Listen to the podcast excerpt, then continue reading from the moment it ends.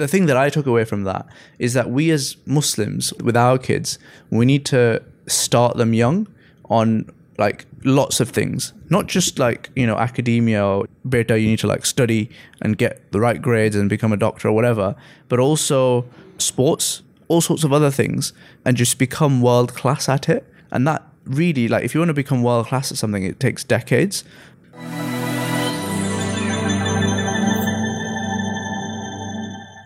What's your favorite tree?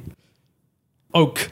Favorite location? Uh, Mauritius. Semi detached, detached, or terraced? Easy. Detached. Fully. So let's dive in then. Assalamu alaikum, everyone. Welcome to the weekly news roundup, week five.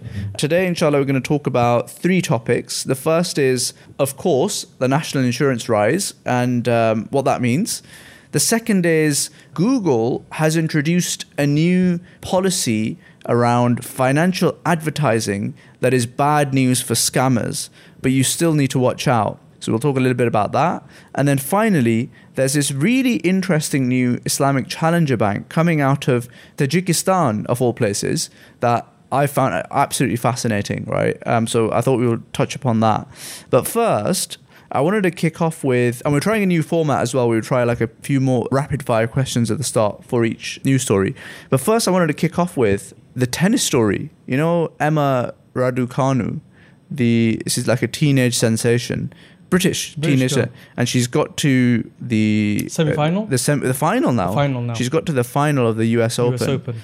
And my missus was saying that, you know, you should talk about this because sure, it, obviously it's like tennis, but the backstory there that I found fascinating was that both of her parents were, you know, in finance or whatever, management consultancy or something. And then they spent a lot of time and effort on their daughter. They got her into five or six different sports, like motocross and football or whatever, whatever other things she was involved in, and tennis.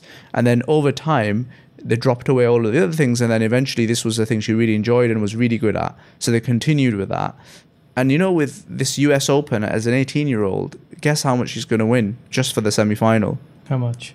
so she's already banked $675000 Wow. and if she wins the final i'm sure the final will mean that she's now in the millions as an 18 year old in her second big tournament that's crazy That's amazing. and so I guess the thing that I took away from that is that we as Muslims, with our kids, we need to start them young on like lots of things, not just like, you know, academia or beta, you need to like study and get the right grades and become a doctor or whatever, but also sports, all sorts of other things, and just become world class at it. And that really, like, if you want to become world class at something, it takes decades. What do you think, Habsi? I think it's a really good point because I actually watched that. Well, I've recognized that girl recently on the news, and um, I was fascinated by it. To have someone like that with that kind of talent, we don't usually have that in England, especially with the female tennis player. So something to be proud of. I thought, you know what, that was amazing. We should do the same thing with our children, like Yeah. find different sports or whether it's Skills. skills or arts or even as we spoke before within computing, coding. Uh, Everything, a- yeah. anything that and the two things are not exclusive either. So like, there's a bunch of people who you know are the top captains of industry or you know top founders or technologists who were previously top sports people and athletes. And there is a big crossover right? Because you need discipline and application and all that stuff. And by the way this isn't a comment on obviously you know the sharia compliance of tennis or you know women's tennis or you know singing and dancing and I all think this it's just sort an example, yeah, yeah. these are examples As an And- example. and it's obvious that you know sh- this is a story beyond tennis, right? So it's not you know me and you probably don't sit down and watch loads of w- women's tennis, but this is a wider point that we're trying to make. Yeah. Um, I guess let's move on. So national insurance. Let me explain it, Kabzi, and then I'll ask you what you think about it. Um, so there's been a national insurance rise. Tax always bad, isn't it? Or, Yeah. or is it? It's been covered in the news as a 1.25% rise. I'm quite slightly annoyed about it. Mohsin is very annoyed about it because it's smoke and mirrors. It makes it sound like it's not that much of a rise, but actually it's 1.25 by the employee, 1.25 more by the employer. So it's a 2.5% increase. And then that's an increase every single month, isn't it? It's not like just like a one off, you know, 1.25%. It's every single month. And so if you actually do the numbers, if someone, you know, is earning, let's say, £30,000, they were paying 2400 before and now they will be paying 255 pounds more. So it's roughly 10% increase That's And it- two hundred fifty-five pounds more with the uh, for the year. for the year. And for someone earning 50,000, they were previously paying around 5,000 pounds. That will mean a 500 pound increase for them. So it's consistently a 10% increase across the board that we will be all paying. And that's a 10% increase for every individual who's an employee, but also for employers as well. And the idea behind it is that it's going to be used for like NHS and social care and, and that sort of thing. So, Kabsi, what do you think? Is this a good thing? My first instinct says no. I know, I understand the money has to come from somewhere, but again, the government's going back on their word, aren't they? Yeah, it's Yeah. the promise that they've made, and uh, these kind of promises made them win the election.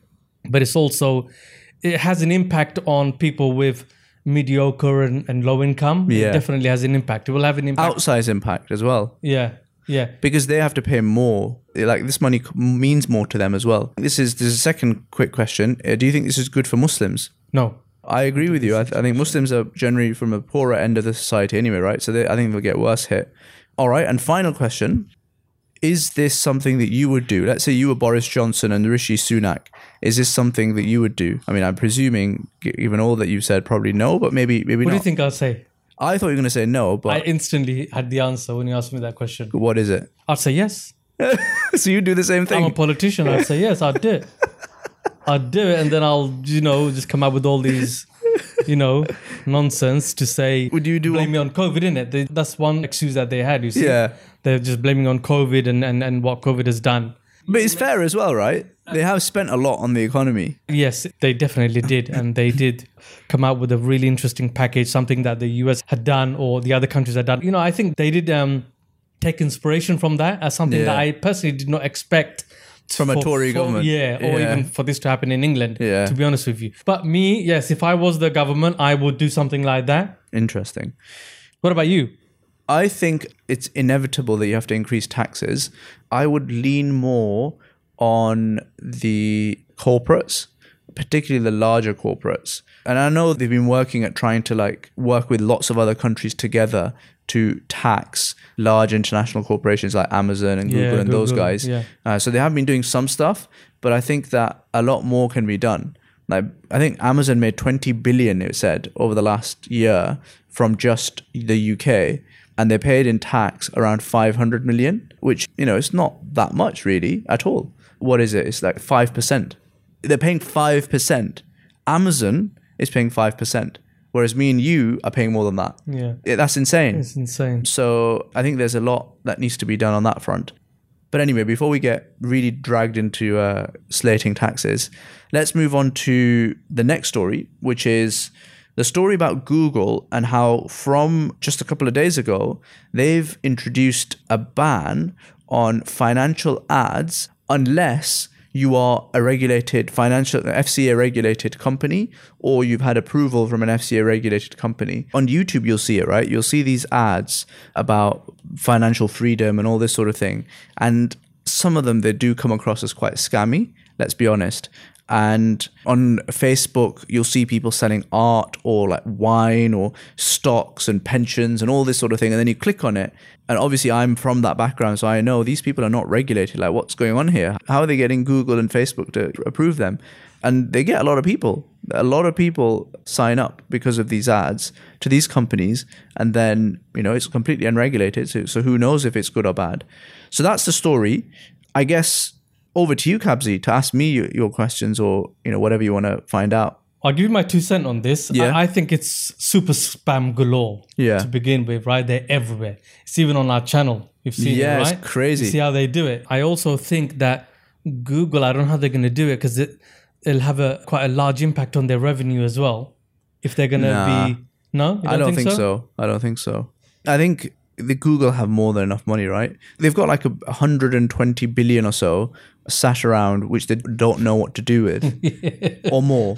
Serious. They, like they, don't, they just don't know what to do with it, Yeah. so they've just like left it in cash. Yeah. Yeah, they just- Wow. or more. I think it could be much more than that as well. I, I forget the number. So I think it's a good thing. I think it's a good start. But I think Facebook need to get on it as well. And I think that there needs to be like a degree of education and protection for consumers where, you know, maybe it's not a financial scam, right? These courses that say, oh, you know, you're going to get financial freedom, sign up. I was really poor. I did this thing. I became rich. And now I'm going to give you the blueprint for success. And you look into their backgrounds and they're a complete bunch of jokers, nothing on their backgrounds. And there's been no like real success there. There are a few courses for sure that are by genuine people who've been really successful and they've done it. That makes a lot of sense. But then there's a lot of these scammers as well.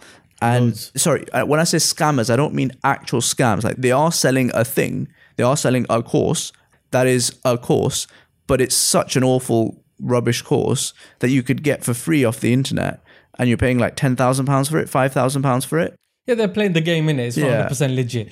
But you know, the courses that people sell and whatnot, does everything needs to be FCA regulated, like courses and let's say mortgages and uh, A bunch of it does. A bunch of it does need to be regulated. Like you know, anything to do with an investment product, like stocks and shares, uh, often an amount of property investing, um, all of that stuff. but that was from before Yeah. property investing or let's say financial mortgages, uh, mortgage Mortgages, stocks. They needed to be Yeah. financially regulated. Anyway. And, and they still do, and they still do. You know, and this is something I guess the FCA is working on. That crypto is not currently regulated at all, and that means that you can advertise on Google, and that's where you see even more scams coming along now. That's a big gap that you know you guys should watch out for.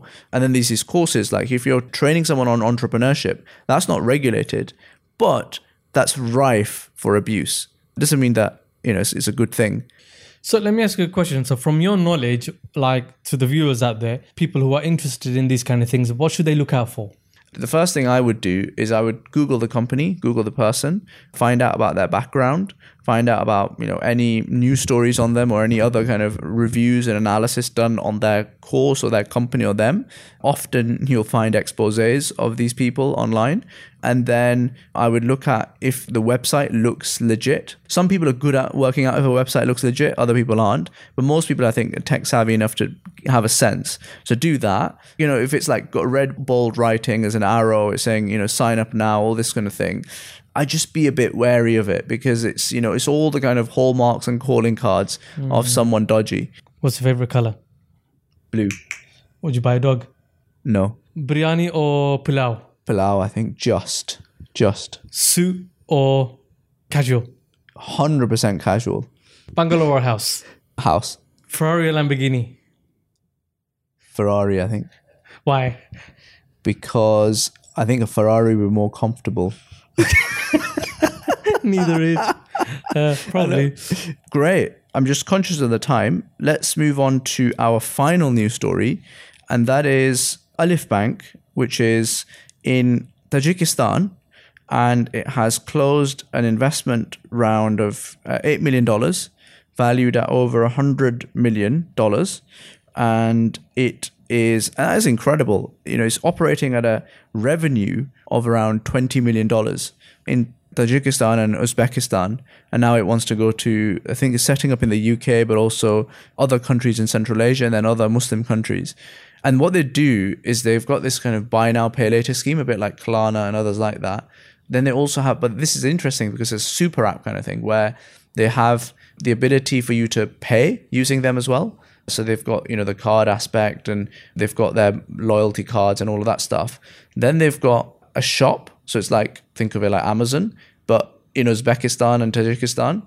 And then they've got this buy now, pay later scheme, which allows you to shop those things. So it's got this like interesting ecosystem going on. And it's apparently been going since about, I think, 2013, 14, growing like a weed. You know, that mashallah, they've got up to about 20 million annual revenue and raised a fair bit of money. I'm quite surprised at the low valuation, to be honest. I thought it would be more than that. If, like if you're operating at 20 million revenue, then really I would expect it to be a higher valuation. But I guess you know it's, it's Tajikistan, so that you know there, there's a bit of more of a I guess stigma. If it was like a US company, I'm sure they'd raise more. So, what is the USP for this company? I think the USP is that I don't think it's doing anything like wildly like novel, but what it's doing is it's taking the existing technologies, building them all in house, and then bringing it to a new audience in a country that hasn't historically had it. Makes sense. Um, you know, a country where you have to go to the bank to pay for your bills is now gone, you know, completely digital. So I think that's pretty cool. But yeah, this is not me knocking them, but it's one of those plays where you take what already exists in other countries and then you build on it and you kind of repackage it and bring it to a country that doesn't have it. And obviously, there's a big job in translating that and executing on that really well. It's not easy, but I think it's that kind of play. what is the Muslim population of Tajikistan? I think Tajikistan is majority Muslim, and there's about 9 million people Right. in Tajikistan. Yeah. So the Klarna style. So I'm wondering, is that going to be interest free, or are they going to put a, like a margin on top? Or, Yeah. So they do say that they're an Islamic challenger bank. They have tried to structure in a Sharia compliant way. I'm not sure if they've like officially signed off on it, but because the news story said that they're going to officially sign off on their Sharia compliance in the next in this year or so. So that suggests to me that, you know, maybe there'll be a few tweaks to the structure made so that it's 100% signed off. Yeah. But I think their intention from the start had been to be uh, an Islamic bank. yeah, there are ways to pay off and monthly schemes, but they're all interest bearing, aren't they? So if there's a way of doing it interest free with a fixed sum, I don't know whichever way it works, Sharia compliant, then it's a great idea. I think. Yeah, I agree. I agree. I'm quite excited about these guys. There's a few challenger banks that I'm slowly getting excited about. I think it's all of those kind of international facing ones because, you know, that's where the Muslim majority is, right? And if we can serve the Muslims, then I guess that's a good thing. So why aren't they popping up in countries like here in the UK or There's a lot. France and Germany? There's a lot that are popping up in here in the UK as well. We should do like a separate video on this and cover the challenge, the Islamic challenger banks in the UK, and I guess do a bit of a review on each of them and what's what. But I think they're a lot more embryonic. Like these guys have been around for like six years or so, right? Six, seven years, and you know they've got a team of seven hundred people now, and it's a pretty big operation. Six hundred thousand customers. That's no joke. That's serious stuff, and that's nowhere. The challenger banks we have in the UK right now are nowhere near that. So it's a lot more embryonic as a stage. Interesting. Great. Well, Kabzi, should we wrap up there? It's been emotional. It's been a pleasure. and uh, What's Khizr? What's Muhammad? I know where where are they? Where, are are, they? If you would like us to cover anything specific, if you enjoyed the rapid fire questions, let us know in the comments below. Let us know what other tips you would share with us in terms of you know how to be good parents to your kids and you know create the future you know stars of whatever industry they go into. Until next time, Assalamu alaikum. Salam. Bentley or Rolls Royce? Rolls Royce. Porsche or Mitsubishi? Definitely Porsche. Interesting. Apple or Windows? 100% Windows. Samosa with chili sauce or samosa with garlic sauce? Samosa with garlic sauce. But it's a hard one. Chili sauce is great. That's well. good as well. Uh, Pakistan or Bangladesh as a place to live or England? Oh. England.